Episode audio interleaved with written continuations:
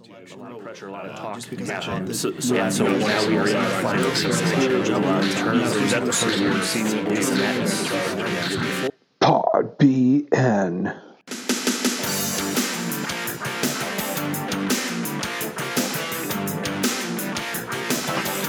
Three, two, one, here we go from the Play Normal Esports Studio. This is Pod BN. I'm Tyson talking today with Ryan Denham from WGLT. Going to hear a little bit about what the life of a reporter is like and have him uh, be on the other side of the interview for a change. So, first, I'm going to thank our sponsor, Play Normal Esports and Normal Gadgets. Uh, Play Normal Esports has got a new thing going on called Sunday is Fun Fam Day. $25 for a family of four to play all day. That's six hours for 25 bucks.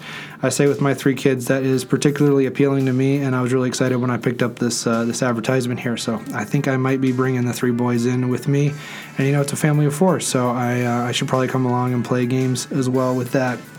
Uh, so come check them out, playnormalesports.com or on 802 South El Dorado Road. And now I will welcome Ryan. Hi, Ryan. Hello there, Tyson. Thanks for coming in and talking to me. Absolutely. So I, uh, like I was saying before we turn the mics on, I don't really need to give you teach, give you any training on uh, proper distance from the mic or anything. So thanks for making it easy on me. It's one of the few things I'm good at. Yeah. Speaking into a microphone. So speaking of stuff you're good at, though, um, you've been at GLT for uh, a few years now, right? Yeah, just over uh, just over two years. Okay. Can you tell me a little bit then about your background, um, how you uh, you came to be interested in being a radio host, and then uh, came to work at WGLT? Sure. Yeah, I grew up uh, in the Chicago suburbs um, on the southwest side. Um, and always kind of had a passing interest in writing and, and, the arts. My parents were very much arts arts oriented people. There's always a newspaper on the breakfast table.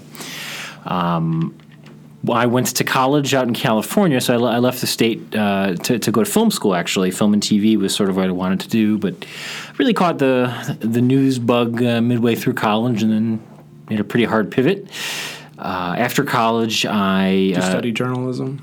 No, I, I, stuck with film and TV kind of academically, but okay. always all my free time was occupied with um, the college newspaper life. Okay. Okay. Um, yeah, and then after college, I started at the Pantagraph. I got my first job as uh, as like a designing pages and copy editing. Uh, real late at night. I did that for, for a while. I was at the Pantagraph for about five years. Um, then did a did one year at WJBC, which is the other t- sort of talk radio station in town. Uh, and then actually left journalism for about five years. And I like to say I sold out, uh, but I, I, went into to PR and public relations uh, over at ISU. I did that for, for several years. So we had kids. I have two little kids at home. Uh, and then came back about two and a half years ago. I got I was lucky enough to go in the other direction, go from PR back into journalism. Uh, and that's what brought me back uh, to WGLT. Okay, so it's more of the journalism aspect than the radio aspect that's kind of your passion. Definitely, yeah. I um, the fact that we have a radio station is um, I always joke it's, it's really incidental to me that that's that's what we have to get the stories out. You know, if it was a, a, a, note that we tucked into somebody on horseback and that person gave it to everybody in the that would same difference to me. It's uh, news is news. Sure. Okay. So I didn't realize you would run a you would run a gamut of all those different roles. So that's really interesting. So you're gonna have a. I'm really looking forward to hearing your perspective about the the different the how the pressures are I guess similar and different in those ways. So you said Pantagraph was your first one. Yeah, that's where I started. Okay, so um, so tell me about what that life is like. What's the life of a Pantagraph reporter? Were you doing um, like politics at that time? Was that your focus? Uh, eventually, when, when I first started, I was you know low man on the totem pole. I was you know designing newspaper pages.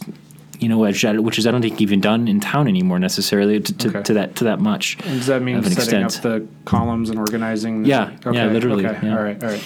Uh, and then toward the end of my time there, yeah, I was like the city government reporter and a business reporter there. Yeah. Okay. So, um, so do you have like certain groups and you follow like hey you got to go to council meetings every two weeks and then you know you're going to report out on those or how do like your stories or assignments come to you in a newspaper world? In a newspaper world it was um, yeah it was more assigned to me when you have a, a beat like that like a city government beat you know there's a structure to it. You know when the council meetings are going to be when the planning commission is going to be liquor commission all that stuff. There's a bit of sort of tent poles that you're hitting on a week to week basis. And then throughout that, you're trying to weave in some kind of enterprise reporting, which is you know what you call like any kind of reporting that that you you bring up yourself, you generate on your own. It's not given to you by somebody else. Okay. Um, and then you know you try to find the right mix, you know, because it's the enterprise stuff that is I don't know. That, that's the stuff that keeps you going. That's the fuel that that is why you're in the business to begin with. Yeah, and that's mostly yeah. driven by your interests and ideas, things you want to track down. Exactly. Mm-hmm. Okay. All right. And then I assume with those different committees that are going on, you're taking a look at the agenda to try to figure out, hey, is there going to be something interesting here? Because uh, you're not going to go to every planning commission meeting, right? So it says uh, you're, you're a planning commissioner still, right? Yes, I am. Yeah. So. the, I just want to say uh, this, that's my favorite commission. It's the best run oh, commission well, in all you. of Bloomington Normal and maybe you. the world. Actually, I don't know that. I'm just that's hypothesis at this point. well, uh, I always know when I, Maria Nagel does it now. I always know when Maria shows up. It's like, oh, like I wonder what's happening here. So. Well, that's my favorite thing is going to meetings that they didn't expect the media to show up to, and I'm like the only guy with a notebook, and they're like, yeah, what's what is he doing here? this is this is odd. Yeah. You got to up our game too. We're like, oh no, someone's paying attention now. But, um, but yeah, yeah, that's, that's, what you do. Yeah, you just uh, you try to get ahead of if you, you know, meeting coverage is, is a really it can be really boring for for readers and listeners. You know. Um, so on our end, yeah, yeah, we try to evaluate: is this going to yield anything that's that's of interest to people? Is this just sort of an inside baseball sausage getting made type of meeting? Mm-hmm. Um, and you evaluate it, and then you evaluate it against what resources you have. You know, um, I think 15 years ago it was probably an easier decision for the Pantagraph or, or to, to, cover a planning commission meeting, for example. But um, now the calculus is is way different. You know, where can we deploy somebody for three hours because of more limited resources? Mm-hmm. You mean okay? Exactly. Yeah. Um, so I assume a lot of late nights with that, trying to push things out before things are released the next day. What else? The Pantagraph, yeah, that was, uh, and that still is for the folks who are there. They they have evening print deadlines to hit. You know, but in the sports side, it's it's pretty tricky. Council meeting nights, very tricky. Yeah, yeah. All right, so you said you were there, and then where'd you go next? JBC. Mm-hmm. Okay, and then still doing news there, yep. journalism. Okay. Uh, were you doing reporting there or interviews? Yeah, yeah. That was my first foray into into radio. Yeah. Okay. All right. How was that transition? Uh, it was it was okay. Um, going from like the the uh, newspaper environment where you could write really long stories, you know, like um, you know thousands of words if if you're lucky on a Sunday, and then you go to a radio station and you have to really dumb everything down to like 45 seconds or 35 seconds. Mm-hmm. Uh, you know, even 50 seconds is too much, right? So it, that was very that was very challenging, and I, I I still wonder, you know, the usefulness of that for for listeners. And I know there's benefit to it, you know, because you you're, you're busy, you are driving in your car to work, you want to hear the news and you want to hear it quickly, but um, yeah, the, the, whole 45 seconds to digest a pretty complex issue is yeah, it's it's it's tough. It's tough. Yeah, yeah. Um, that's I, I, mean, anyone who's listened to episodes before has heard me mention how I feel like this is a benefit of what we try to do here with this podcast is to we don't have a time limit, right? We can just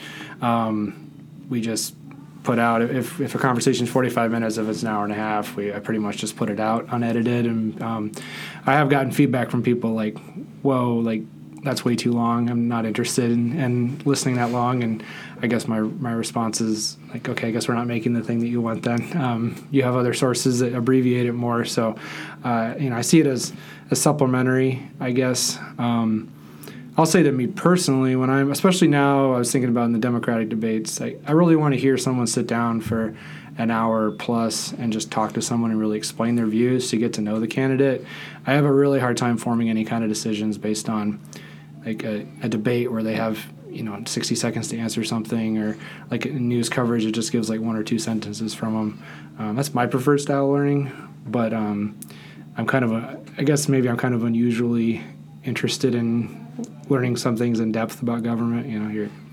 I suppose yeah, you guys be an outlier a little bit. Yeah. Yeah, I mean, I suppose you guys study that, right? Of like how long, what, like what's the desired? Uh, do you have? I, do you have a way of detecting like how interested people are in different stories? Is there like Nielsen for different radio? Sure. Um, so I at WGLT, I am most invested in our digital stuff. So uh, I spend most of my time on on the online written version of stories and you know our podcasts that we have and yeah and there in those instances the the data is pretty strong on you know average time on page and completion rate for a podcast like how, how far into it does somebody get on average mm-hmm. Um, mm-hmm. for the on-air products it's it's much trickier right because there, there are ratings you know uh, we, we have ratings radio ratings are I'm not an expert in them, but I, I, do know that they're generally considered a little squishy. Excuse me, a little squishy. Yeah, self-reported. It, yeah. Yeah.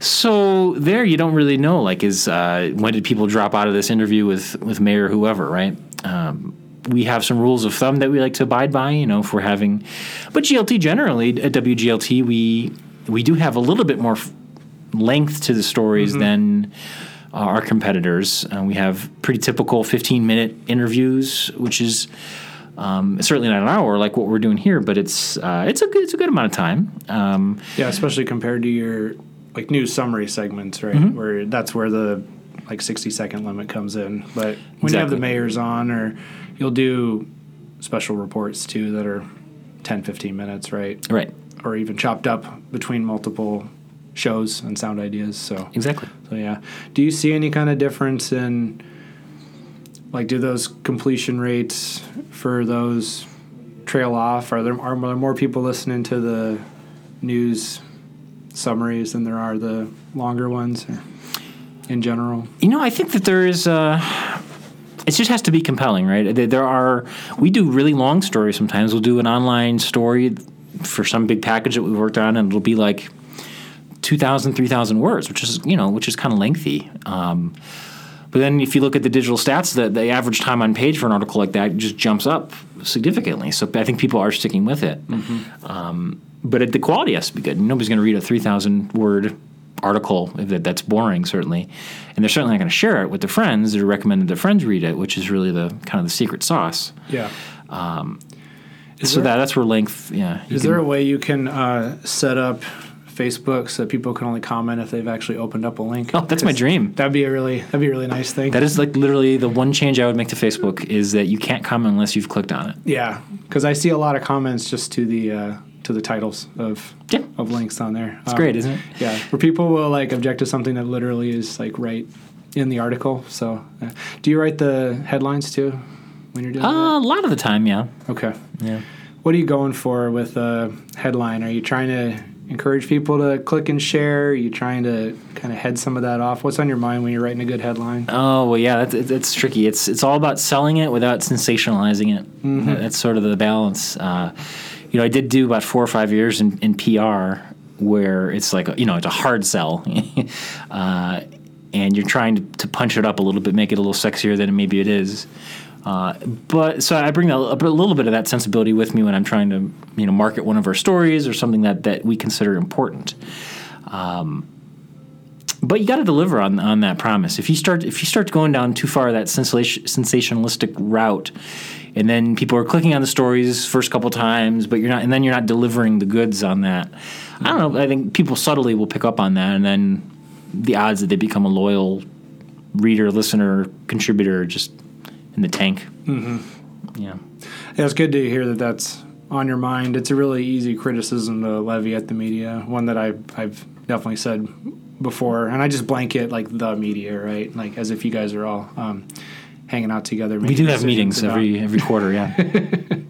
so, um, so I guess do you have a do you have any examples? Um, I mean, you're you're a news consumer too. So, what types of things do you look for in a headline where you're you're kind of being like, like that that warns you of sensationalism bias or do any like big examples come to mind of man they're just selling it way too hard I the things that bother me with with headlines or, or the way that stories are marketed is when they're disingenuous about locality and localism. Okay. You know, when you're you see a, a TV station or a, a a news publication that says something sensationalistic, but it's a little vague about where that thing took place.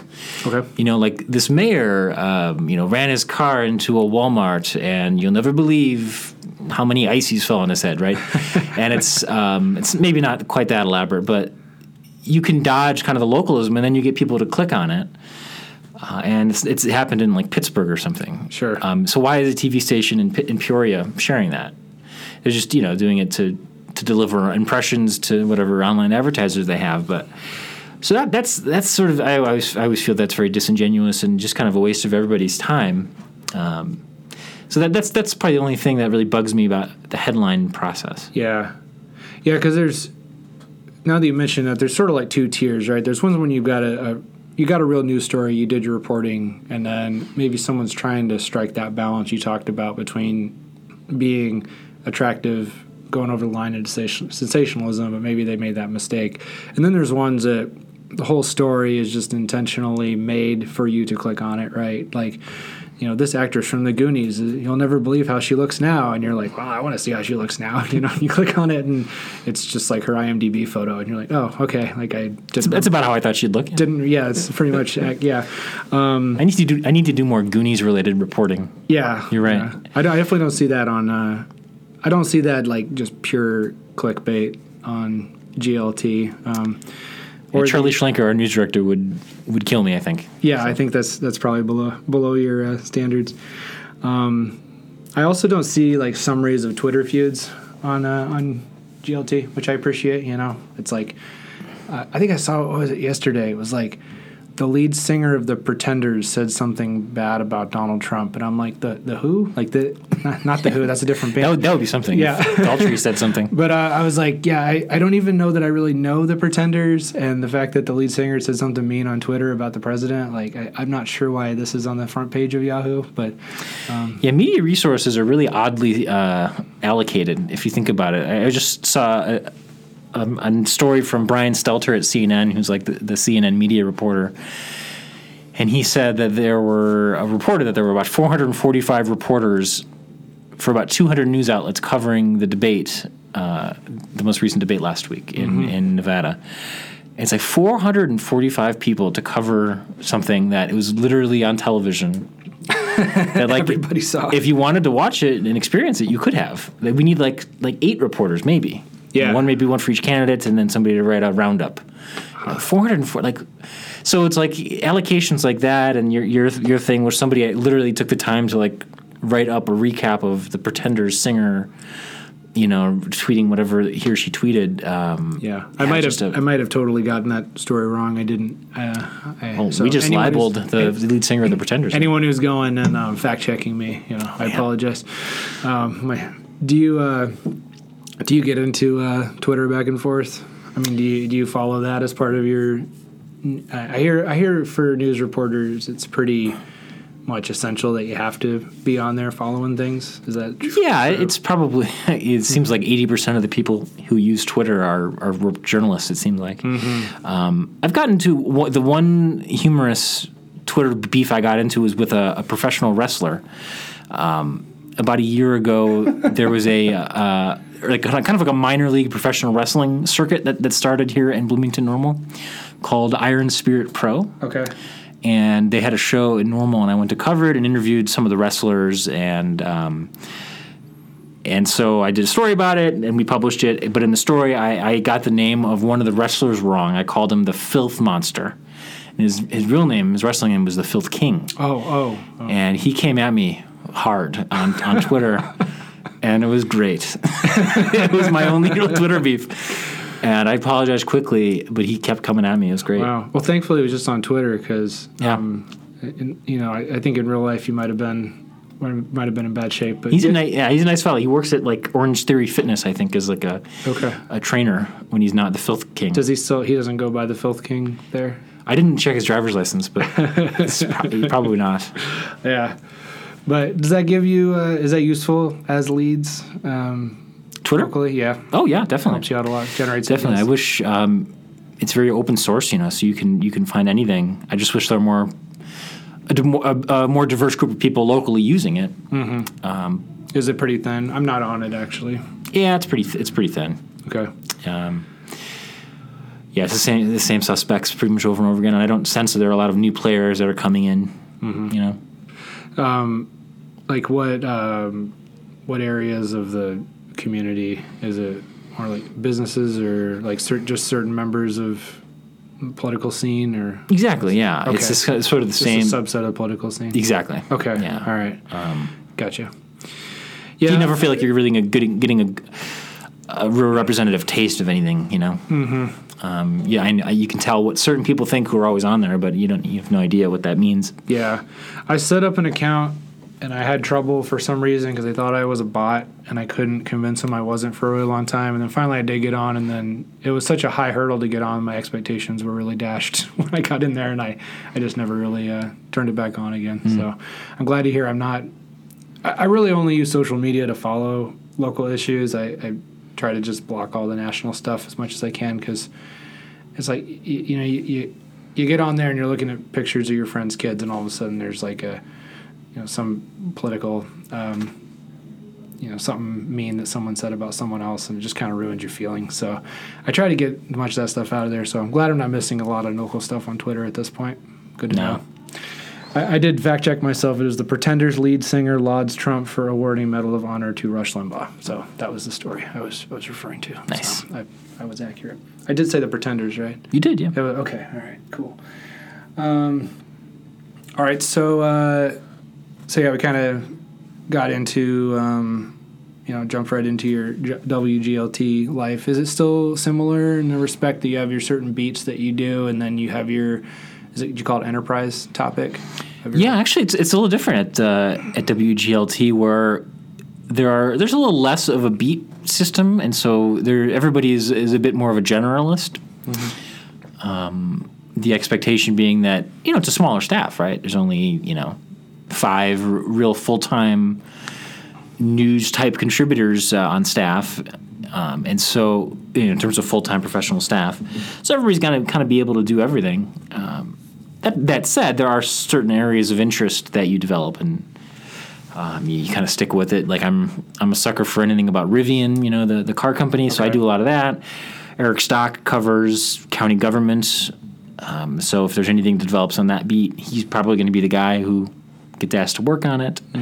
Um, so it's a little bit of that, but I think the expectation is that we could all do uh, be generalists. Yeah. Um, so let's uh, let's talk a little bit about Rivian because I you said it's an interest of yours. So um, I'm I'm really uh, I have not followed it very closely. I it was actually one of the first stories I followed closely when I started getting into local politics, just understanding the deal of the incentive package and. Um, I, I typically am against. Uh, I'm typically not a big fan of incentive packages in general, but I was actually I thought that that one was really wise that we um, you know that building was going to get torn down, right? So then a, a little bit of help for Rivian, and now it, and um, not only was it a wise decision at the time, I think, but I think it's also panned out, which is nice to see. Um, what's uh, what captures your imagination about it to continue to cover it and pay attention to it? Thanks. I, th- I just think it's it's potentially the biggest story in, in the Bloomington normal economy right now. Um, I think you could make the argument that State Farms, anything they do is, is probably numero uno, but I don't know. There's a bit of stable stable.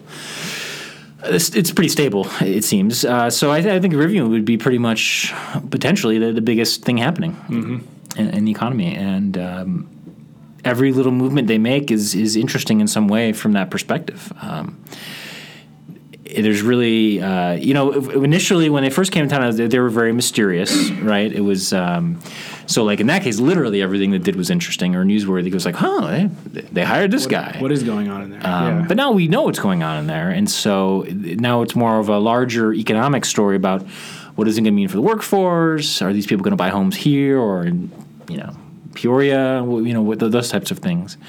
Uh, and now, from a media perspective, the competition is is crazy. And before we were just on Rivian stories, we'd be competing with Pantagraph, JBC, and you know that's about it. And now it's you know Forbes gets to go do a plant walkthrough, and we, and, and the local guys were like, oh, how do we how do we compete with that kind of information?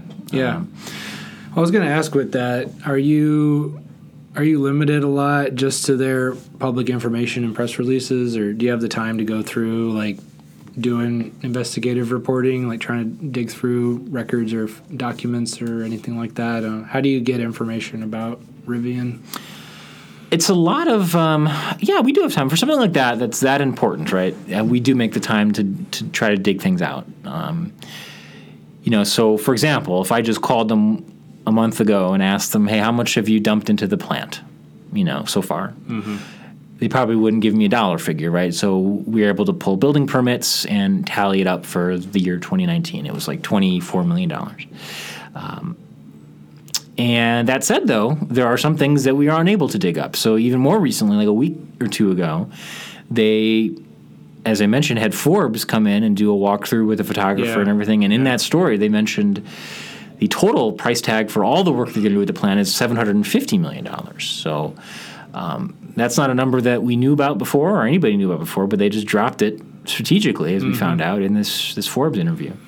Um, there's some digging you can do. We, we did a story that was um, a little bit critical of their initial approach to hiring workers at the plant for the remodel. There were some concerns from local union members about um, you know how much out of town help they were bringing in to do that work. Uh, and that's when we just pieced that together from conversations with kind of union reps from the different trades, um, and then we confirmed what we could and got a comment from Rivian, and so there, there's a bit of that enterprise going on.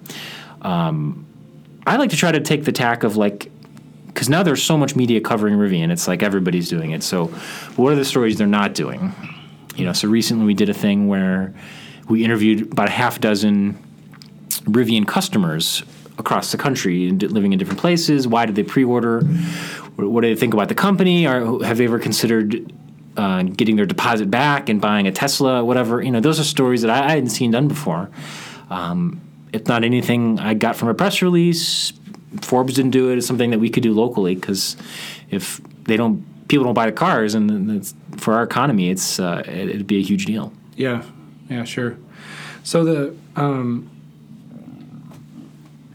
excuse me. Uh, so I couldn't tell with that news filters being what they are when stuff pops up and it's about Rivian and it's from a national source. I can't tell if I'm just seeing it just because I'm here and Google's kind of whittled it down for me. But I mean, from what I'm hearing from you, like there really is national attention being paid to the company. There really is a buzz about it going on. Oh yeah, definitely. There's a, there's sort of a template for it. Um, there's so many national publications that have done their first like introduction to Rivian story that there's like a there's like a repetition, a, a template to it. Um, you know, they they they interview Scaringe, RJ Scaringe, who's the founder and CEO of the company. They either can get him by phone or they get invited to come visit him wherever he's at. Um, they do the story that says like, "Oh, this is the new Tesla killer," and then they compare him and contrast him to Tesla's founder, um, Elon. Elon Musk. They they say he looks like Superman, Clark Kent, R.J. Scaringe. uh, then they, what else they do? Yeah, then that's that's there's a structure to it, and then they always call Mayor Koos, and they get the quote from Mayor Koos about what this means for the local economy and how the plant was about to cl- uh, get demolished. Uh, and then usually maybe one other, maybe an analyst from like Edmunds or some some automotive research. Then that's the story. And then that story's been done like seventy times. You know, Okay. Forbes just did it, um, but they're not not the last or not the first. Yeah. Still, the fact that story is being done by national outlets is pretty It's very cool. Yeah, when the Yeah. first time I it happened was uh, I think a New York Times did, and I was like, oh my gosh, this is like someone from New York Times was, was literally in town walking and around uptown normally interviewing people. Like, that's pretty. That's pretty cool. Yeah. um, so you're uh, you you know more about them than I think ninety nine point nine percent of people since you've been covering them so closely. So, what's your um, are you optimistic about when they start releasing cars? Like, do you think it's going to keep growing, keep being successful? Um, I, personally, uh, I'm, I'm sort of agnostic on it, but um, I certainly would think they have a much better chance of making it than um, than most people think they do. If, if that makes sense, I, I think that um, I'd be surprised if they didn't get their first vehicle to market and it sold pretty well. Um, they seem to have enough support now from a wide array of, of funders that it would be it would surprise me if they just like fizzled out Yeah. at this point. Yeah. Um, it wouldn't surprise me though if they, I don't know, were late to production. I mean, they, they're supposed to have the first ones off the assembly line at the end of this year. They might, I don't know if they'll hit that or not. I have no idea. Oh, so they're, they're targeting this year then for At least for the first few, yeah. But Okay. even if they don't, it's, it's, that doesn't mean it's a it's a it's a done deal. Um, it'll be interesting too to see how they go after these local tax incentives. You know, because as they hit these different thresholds for, for hiring and investment, um, you know how a company that that just spent seven hundred and fifty million dollars or is going to be spending three quarters of a billion on a plant. Yeah. You know what does what does four hundred thousand dollars in tax breaks mean? You know. I guess every bit counts, but um, you know, are they going to pursue those aggressively? Uh, yeah, we'll Yeah, see. Be interesting to see. All right. Is there anything else that um, that you're particularly passionate about in your reporting that you really enjoy going after? Kinds of stories or topics? Um, I, I like uh, parenting stuff. Uh, I, I think you're a, a guy who has has little kids too. I have I have two, and uh, childcare, like the cost of childcare and uh, work life balance type stuff. I, I'm, I'm attracted to as a as a story topic. Um, I've done a series and some follow up stories on childcare that um, it is just staggering how much. If both parents are working, how much childcare costs? Oh, Even yeah. like if you're you know, middle class, upper middle class, it's like it's bonkers. Yeah. yeah, we, my wife and I had already agreed that whenever we had children, that one of us was going to stay home. Whoever was earning the, the lower salary was going to stay home. Um, I I ended up becoming an actuary instead of a teacher, so it was I, mine was more than than her teacher salary. Um, but uh, even if we had wanted to work, uh, I think at the time my son was born, if my wife was working as a teacher full time with a master's degree and had him in like a medium price childcare, after tax, she'd be bringing home like $7,000 a year. And then if we put two in there, she'd be in the hole. So it, even if she desired to work in that profession, it, um, even if our plan was for her to continue to do that, like she basically would be almost working for free and then adding a bunch of stress to our life. So it would have sort of, uh, forced us into a one salary family one way or the other. Yeah. So, yeah, is that I assume that lines up with what you've been seeing? Oh yeah, absolutely, absolutely. And the safety net that exists in other part of our. Well, if you think about children, right? And they go to kindergarten. If you choose to put your kids in public schools, which I do, there is once they hit kindergarten, there's a there's a structure there to you know taxpayer supported. Everybody's kicking in. It's producing a good quality public education. For some reason, we just as a society have decided that that childcare, uh, even universal pre-K, is not a thing yet. Um, we, we just decided that that safety net of education and, and childcare is just not going to start until you're five or six years old, and that's that's kind of what we decided. And I think uh, it just has really interesting repercussions for especially young women in our community who, Yeah. you know, are, are my wife, your wife, uh, deciding when to have kids, and um, it forces you into some real interesting. It's, It slows down your career. and It, it has all these really interesting side effects that um, I don't know if we're all okay with. Yeah, I went to international school overseas um, in the Netherlands, and uh, we started at it was called IY one International Year One, and it was when you were four. So that's essentially when.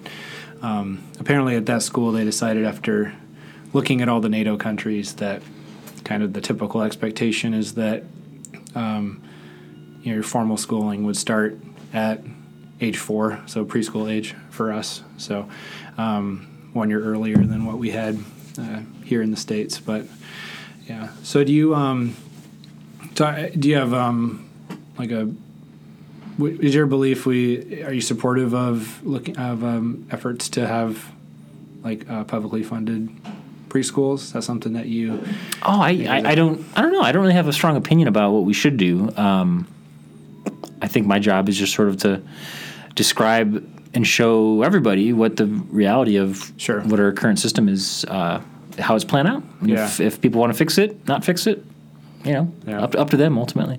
Going to take a quick break. Uh, Justin pre recorded some ads, so even though he's not here today, we're going to hear from him.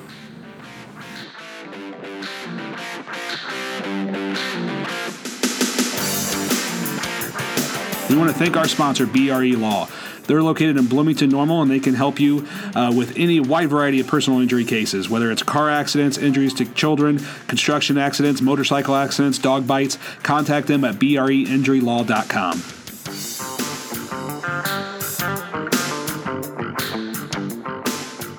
Is that um, is that kind of like your your personality more when you're saying that you tend to be agnostic about these last things? You're just reporting about it, or are you kind of looking more from like your professional aspect and what your responsibilities are there? Yeah, that, that's uh, that's an interesting point of internal tension always with with reporters. I'm sure you knew other other journalists too. Is um, I really have to modulate my when I get fired or hot about something.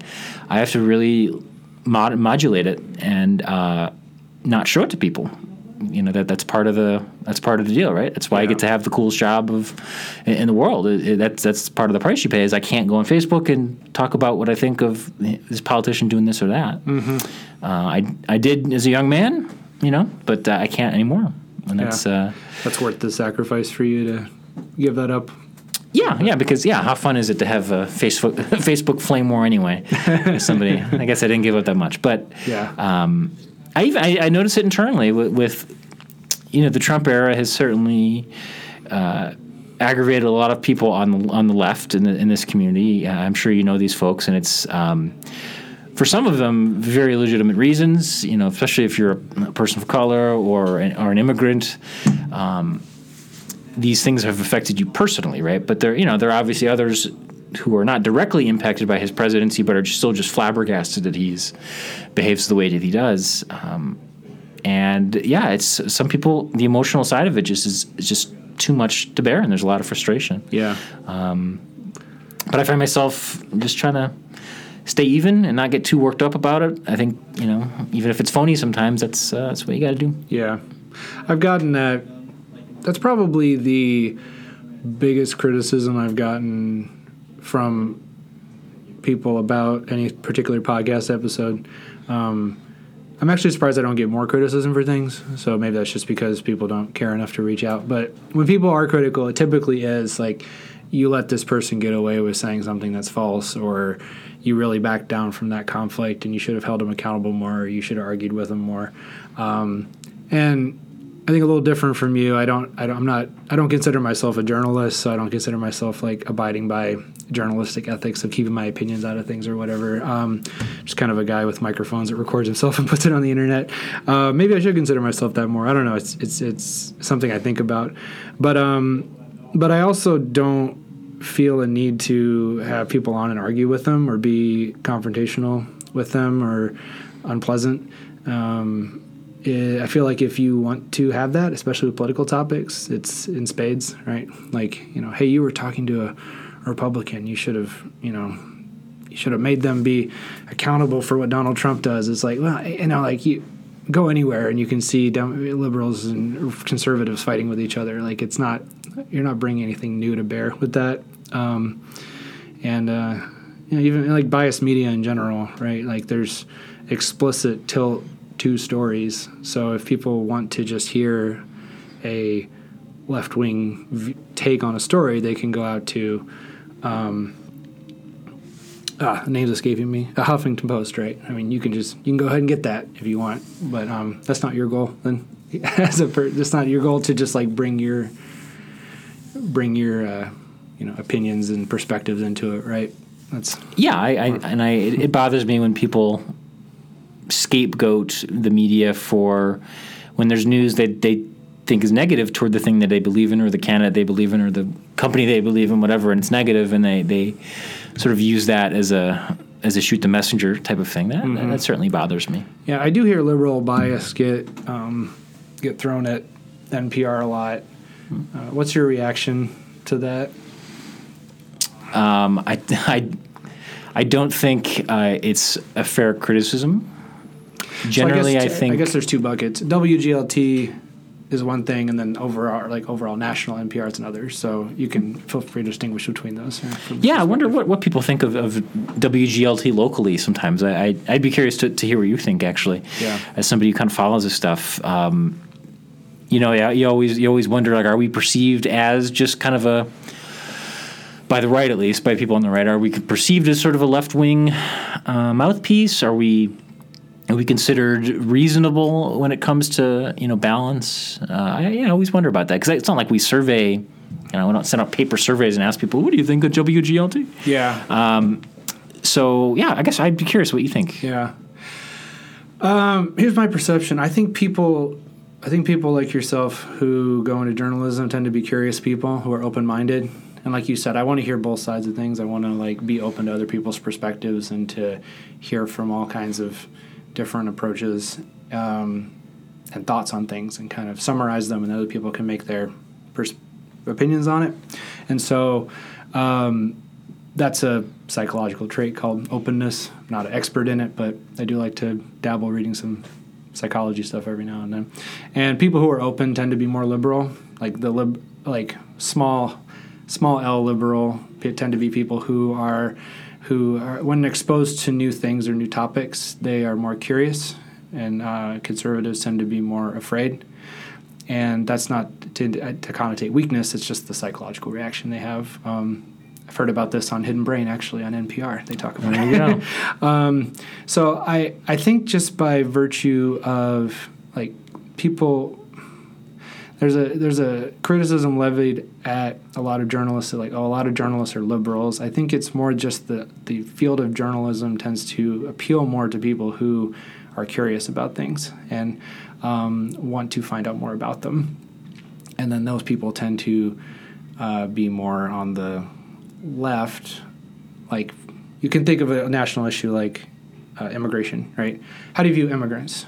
Are you do you see like oh they're bringing in new ideas and new cultures into our melting pot, and there can be entrepreneurs and there can be uh, people who are you know victimized by the situation in their country and they come here and be free. Like, are you curious about these immigrants, or are you like oh they're like you know Trump portrays them they're rapists and murderers and um, there's dangerous elements that can come into our country.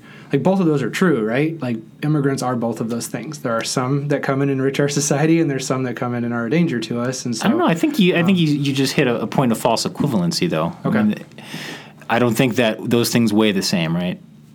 There, if there's one like you know seven rapists out of a you know millions of immigrants over the history of or the recent history of the United States, is it mm-hmm. is it fair to characterize th- th- those things those are not equal truths right Yeah. one is a little bit true like a tiny a minuscule amount of it and then the other one is like really true Sure. Um, I guess I would say I think you should ask yourself both of those questions when you're encountering a new idea or when you when you are seeing. I think it's a fair question to ask of people who are coming into our country to say, are they posing a danger to us? I think that I don't think that that's an unfair question to ask. It's not the one that I'm inclined to ask, but having someone who might ask that question is valuable to have. So, how do they ask it? How dramatic are they? Who? What evidence do they seek out to try to? Um, do they try to ascertain, like what you said, is it seven out of a million, or is it a larger population? You know, we don't get beyond the rhetoric and do that. Um, does that does that make any sense, or do you still feel like I'm doing a false equivalency with it? No, I think that there are a lot of journalists who are getting the real answers uh, to those questions. And um, if people Google that reporting and find it, the answers are, are there. You know? Yeah. I think a lot of people say this or that about the media and, and what, what we cover and don't cover. Just because you didn't read the story or didn't hear it doesn't mean it didn't happen. You know, it's maybe it's Google's fault or Facebook's fault that it didn't serve it into your, your algorithm, but um, and sure there's an awareness issue of it maybe. Yeah, it's unfortunate that um, people get preyed upon. How would I put it? So people know what their base's emotional reaction is going to be to certain topics and can use that to um, rile them up to. Um, eh, they're not going to alleviate their fears, right? With that information on there. Um, so um, anyway, to go back to your original question, I went far askew of it. I think that probably the newsroom at GLT does tend to have a lot of liberals in it. Like I don't think um, I don't think Mike McCurdy's very, um, you know, uh, he's very supportive of like Connect Transit, which tends to be more of like a liberal feel to it. Um, RC McBride doesn't tend to like. I think it, when you looked at the the normal town council race, he kind of felt he fell on the left side of that. But I don't think that that I don't agree that that leads to a, like a bias in the way that you report stories. I think it more attests to just kind of like the type of people that you guys are and the type of where your like sympathies tend to lie. Mm-hmm. Things. So, um, is that No, that's makes interesting. sense. Yeah, I always like to. I ask that question a lot of people. I'm yeah? curious. yeah. And I think it's even more accentuated at the national level, where I don't think there's bias in the reporting, but I think there's bias in the story selection. Like if there's a story about a group of people that are getting hurt by someone, the NPR reporter like embeds themselves in the group that's being hurt and like kind of reports from that perspective. That that tends to be what the stories I hear are, and that sympathizing with the people for whom the system is not working that tends to be the like liberal voice of things where the conservatives more speak for the value of the system Mm-hmm. where like hey we have these traditions and don't throw the baby out with the bathwater because we have there's value in the traditions that we have and the structure That's that the, the mantra of journalism, right? Is is comfort the uh, comfort the afflicted and afflict the comfortable. yeah yeah so you put yourself in that position of like a challenging authority and tradition and practices too so Just to some degree. I mean, we're doing it at, at a at a baby level here, right? This is this is the middle of Bloomington, Normal, Illinois, and we're uh, a teeny tiny newsroom in a teeny tiny part of the world. yeah Um, So the whole, you know, comfort afflict the comfortable. That, that's a fight that journalists at the national level are, are fighting more commonly. Yeah, I was referring to the national ones more Mm-hmm. on that story selection type thing. So, um, yeah. So does that? But it does sound like to me you take that very seriously. That you question yourself about the level of sensationalism, the level. Of, am I introducing my own personal biases or emotions into this? And um, Oh yeah, Something that question of when do you go for the throat on somebody is, is something I, I'm always uncomfortable with uh, and squeamish about. There are times when you get presented information about somebody and you go and check it out and it's true and and you're faced with a choice of uh, you know are we really going to go for the throat on on this person? You know, do they is it accurate? First and foremost, how are people going to react to that? Well, how, how is this person going to deal with that? Um, you, you are a human being ultimately. I'm not a robot uh, who can set that stuff aside. I can compartmentalize a lot, and I do a lot, but that, some of that stuff comes home with you, certainly. Yeah. Um, yeah, I think I imagine that particularly comes into play because you do interviews with a lot of the political candidates, right? Kind of the. Do you try to ask the same questions as much as possible to all the people, or do you do you tailor them to their particular platform? What's that process of? So I guess start the question off differently. You got to you know you got a candidate coming in. You're going to interview them. What's your process to get the topics that you want to cover for them? That's a good question. Yeah, I, I, we try to tailor it, or I try to tailor it more to the individual. Um, if you're hosting a debate or a candidate forum or something, and it's literally that's the structure of it, then yeah, the question should be similar or identical. But if it's separate interviews, for example, the 13th congressional uh, district race, now there's uh, a primary coming up March 17th between two Democrats, Betsy Dirksen Londrigan and uh, Stephanie Smith, and they, they 13th district is, is is part of Bloomington Normal, and so I'm interviewing them. Uh, one of them was last week, and one of them is this coming week. Um, some of the questions will be the same, but most of them will not be. So for Betsy Londrigan, the question is, um, you know, what's different this time? You lost to Davis last time around. Um, what, you know, what's what's different this time? How are you different than this Democratic challenger that you face now? Um, people say you're not progressive enough. What do you think of that? Why don't you think Medicare for all is the way to go? That those types, of, and then for the other one, for Stephanie Smith, the questions are positioned from where she is, which is, you know, Medicare for all. How do you square that with a country that seems um, very much torn on that issue? Uh, how do you, in a, in a district like the one you're running in, that voted for Trump, voted for Romney? How does someone like you, you know, claim to represent all of those people? Uh, and then you get into the policy questions, which maybe are the, are, are, are, are more similar, but Yeah. you know, you got you to tailor them. So it sounds like if I was to summarize what I heard your thought process is, it's sort of imagining that you're someone who's like skeptical about this person and might want to like kind of understand a point of difference between them and their opponent, um, trying to make sure they spend their time on the the areas where there's like the most distinction so they can make their position clear and their thought process on that. Is that fair? To some degree, yeah, Yeah. yeah. I'm not trying to lead you with that. Question. Yeah, I don't want to. Um, I think it's a reasonable thing to do. It's not. I don't, don't want to play up the friction too much. You know, you don't want to be artificial about it. Mm-hmm. Um, but yeah, that's generally what you're trying to do with with political coverage. Is if they're not political election coverage when there's uh, when people are about to make a choice. Yeah, that's probably what the candidates want to talk about Mm-hmm. too, right?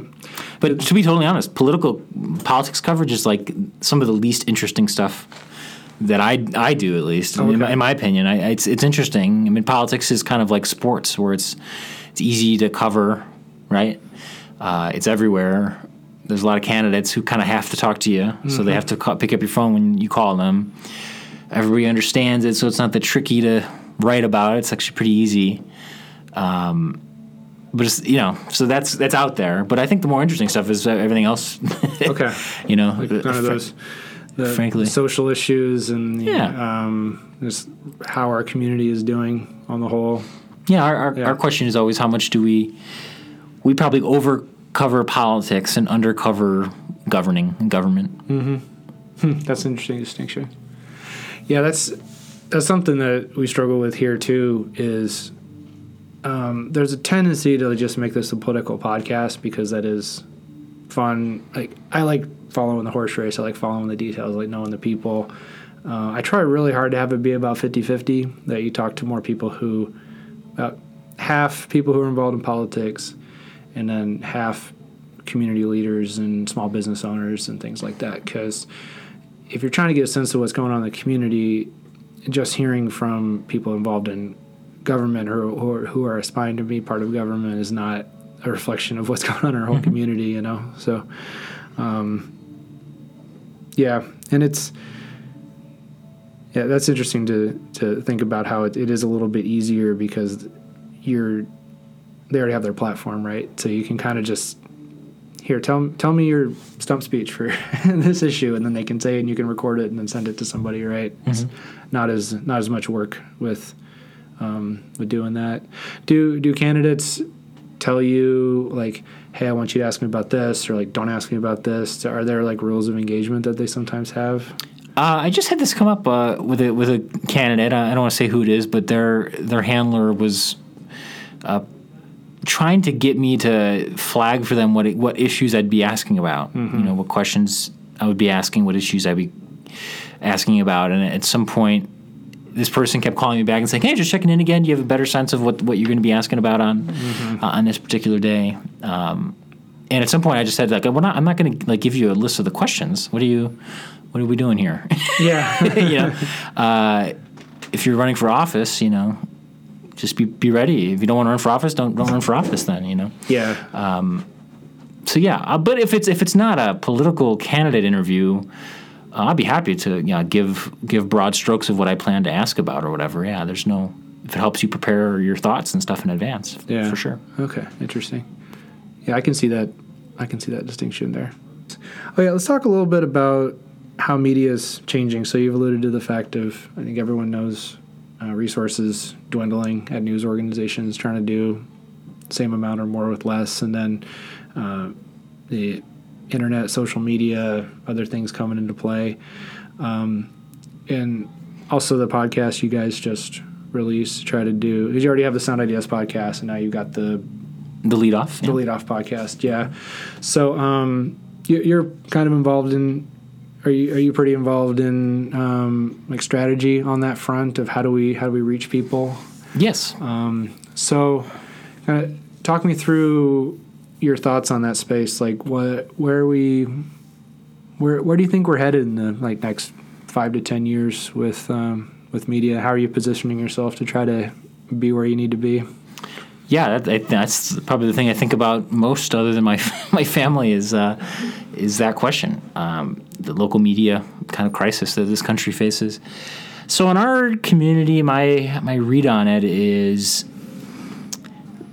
there are there've only been a few sort of upstart media outlets that have tried and come into the come into the area and do something right. So we've had um, BLN News, which is Diane Benjamin's blog, that is you know it's a very conservative uh, pub, you know publication. There was um, Adapt BN, which tried about two years ago with some funding from the Prenzler family. Uh, they did kind of a subscription model.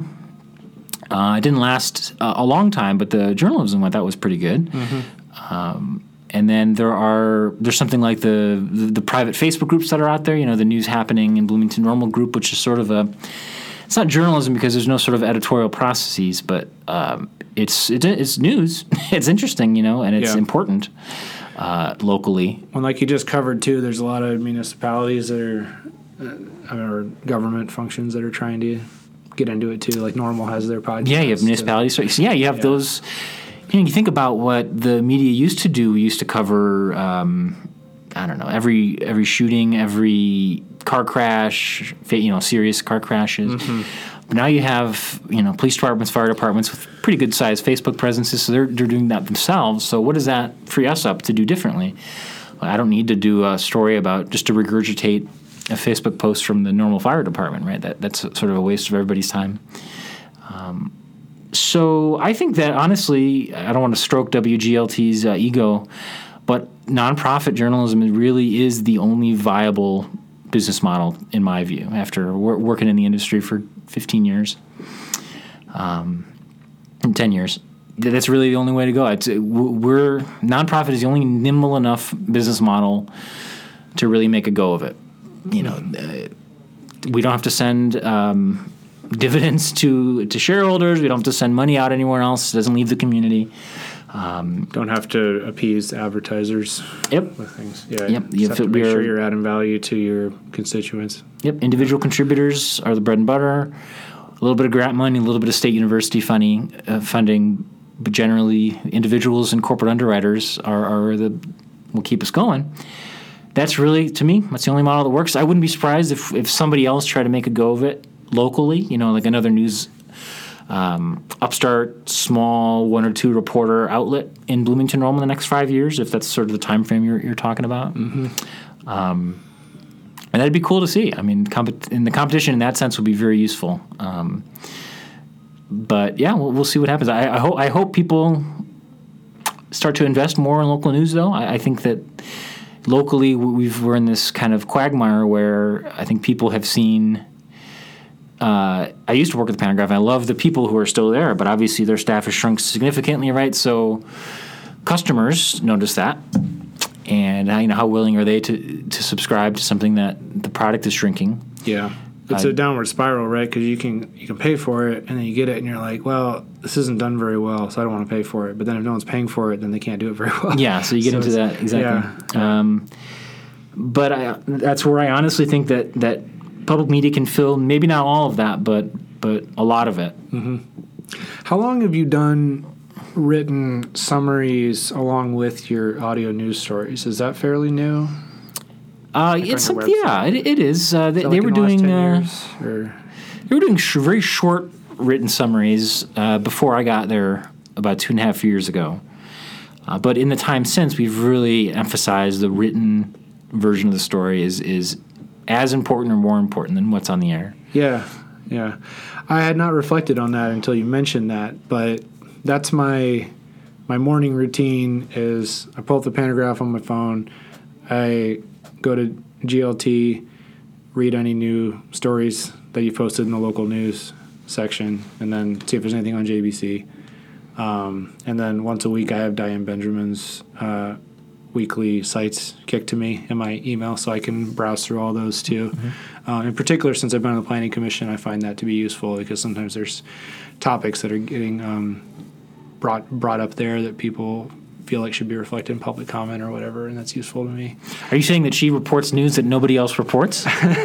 what do you know? I think It'd that's- good, that might be her Be a good tagline, yeah, um, yeah. But uh, but no, I mean, I I don't listen to GLT as much as I read those stories. Now that I think about it, I do look through the sound ideas every time and download specific ones if there's a topic that's of interest to me. I don't usually drive anywhere, so I don't hear it in the car. Um, but those written summaries are very valuable, and I hadn't reflected on that before. That's our, our big challenge as a as a nonprofit. I really, I honestly believe that nonprofit is the only business model that works um, at the local level. But if it is going to work, we have to do a better job of converting those people like you and others who read the stories Mm-hmm. into becoming individual, you know, like monthly contributors. That, that we need that needs that conversion needs to Yeah. be more aggressive and needs to happen more often. Sure. Um, I, yeah, I should mention I do contribute. So thank Oh, you for well, I got the Moors already. Yeah. right. not I'm not the not monthly, but um, put it in and have a little State Farm match for you. So All right. yeah, I guess this announcement to anyone, uh, State Farm employees who do contribute to WGLT, you can get a State Farm match for that. So it's double your money for just filling out a quick form online. So definitely make sure to do that. There may be other organizations that do that too, but um, but yeah, uh, will be interesting to uh, definitely be interesting to see, and I really appreciate the I used to donate to GLT more because I liked the overall NPR stories, like the not I mean programming, like wait wait don't tell me and things like that. But now that I've learned more about it, to understand how you're a distinct function doing reporting, um, and then you know funneling some of the national stuff in, I've become more enthusiastic about supporting you because I think it's good to.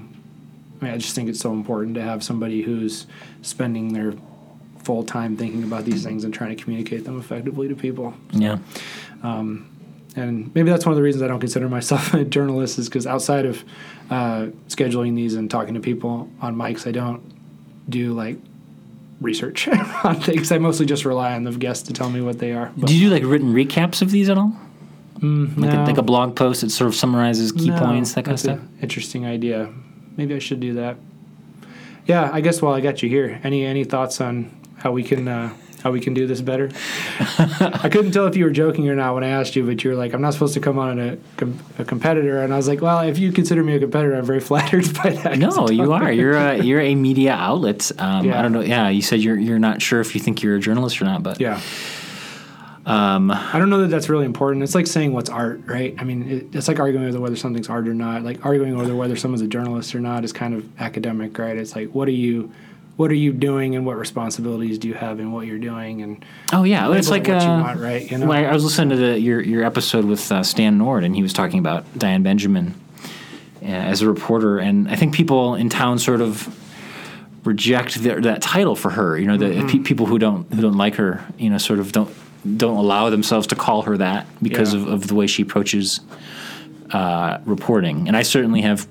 You know, significant concerns about the way she does what she does. However, it, it certainly appears that she's reporting. Um, yeah, anyway, I've, always, journal- I've always found that kind of a little bit, I guess, just petty and beside the point, right? Yeah. Like when people just want to.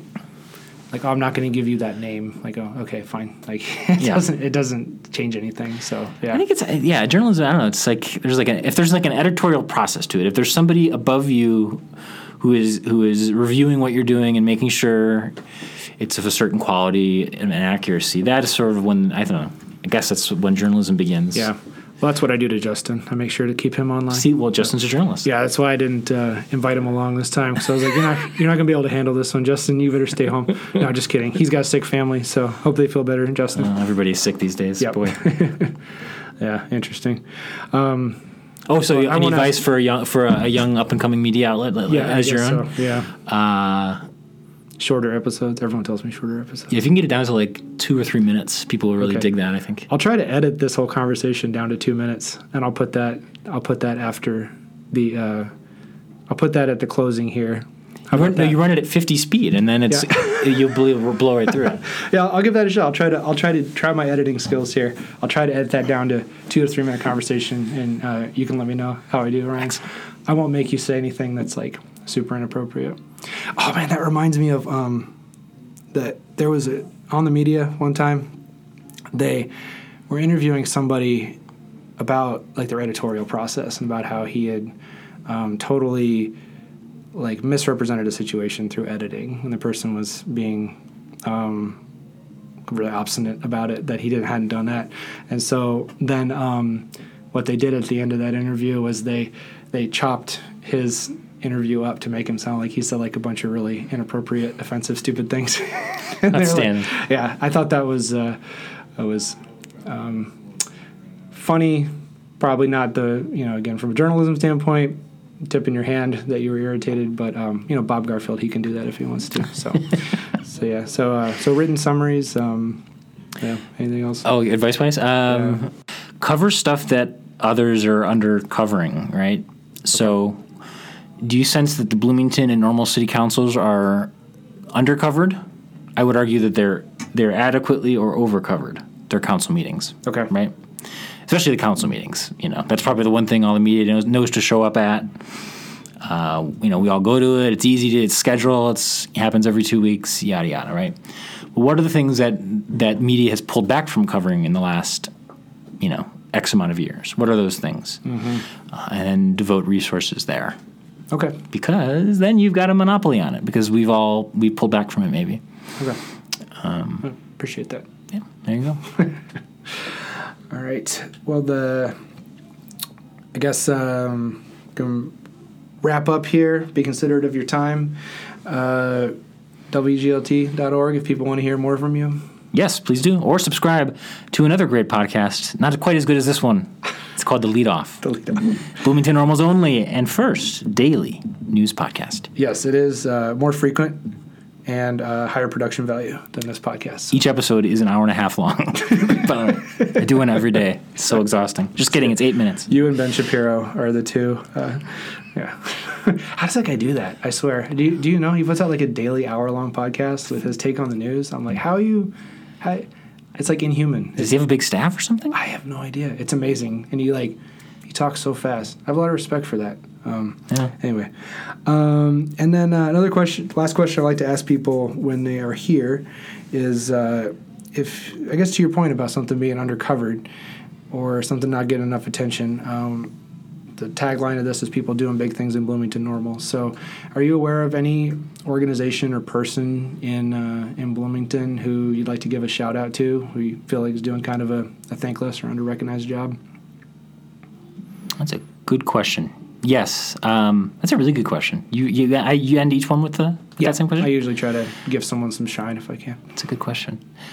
Um, I think, and I'm gonna I'm gonna try to do a story about them at some point here. Um, teachers' assistants, teachers' aides in Unit Five and District 87 are are the secret sauce of public education in our community. If you think about it, like I, I don't know where your kids go to school, but my, my kids, my daughter goes to um, Parkside Elementary, uh, and she's before that went to another school. And the the role of the teachers, uh, teachers' assistants, the, that that kind of that step right below uh, a full time classroom teacher is just uh, those people are just amazing and underpaid uh, and and mean so much to the kids uh, that we could double their pay and I still think it's still think it'd be under market for like what they mean to the educational quality. Oh, for sure. Yeah. Yeah, that's a really good call out. My kids go to Washington, and they're Okay. um, especially my son's elementary school class. Um, Mrs. Batterson, I believe her name was. Hope I didn't mess that up.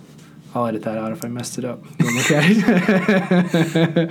I don't do much editing unless I make a mistake. Then I take it out. Shout out to Mrs. Ayers at Parkside Elementary. Yeah, yeah, no, they're they're amazing, and the kids do love them so much. So, good call. All right. Well, thanks a lot for coming in, chatting with me. Thanks for having me. If hope uh, hope um, Mike uh, RC or whoever who is your boss actually? Is it Uh, Charlie? Mike McCurdy. Mike McCurdy. Okay. Well, Mike's been on before, so uh, if he gives you a hard time, just send him my way. I'll tell I forced you. in. Are you guys hiring in case I get canned? I got yeah. You can have um, double my salary. Sweet. Okay. Sounds high. Yeah. All right. So, um, want to do one last thank you to our sponsors: BRE Law, Play Normal Esports, and Normal Gadgets. Uh, Play Normal Esports, as we talk about, is a great place to come with your family or to drop your kids off. Um, Ryan, you uh, have you ever uh, have you been in here before? Is this your first time? My first visit today. Okay. I, I like to ask people when they've been here the first time. Then, what what struck you when you came in about the environment here? I think it's a cool atmosphere. So. that I can never tell my kids about it because if Alice, my daughter, ever knew about this place existing, I would spend most of my Sundays here with the twenty-five dollar deal. if she she a- ever knew, Is she a big Fortnite player?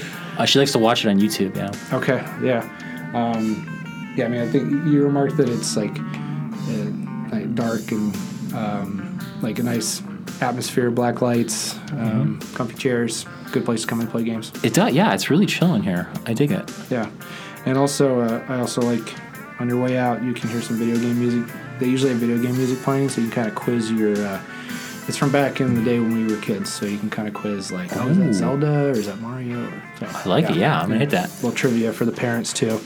So go ahead and swing on by Play Normal Esports, and uh, while you're here, I know some of you guys out there have cracked screens, so come bring it in. They got really good deals on fixing your screen. Um, do quit great quick work, and uh, you can um, watch or play some video games at the same time. And I think we are done.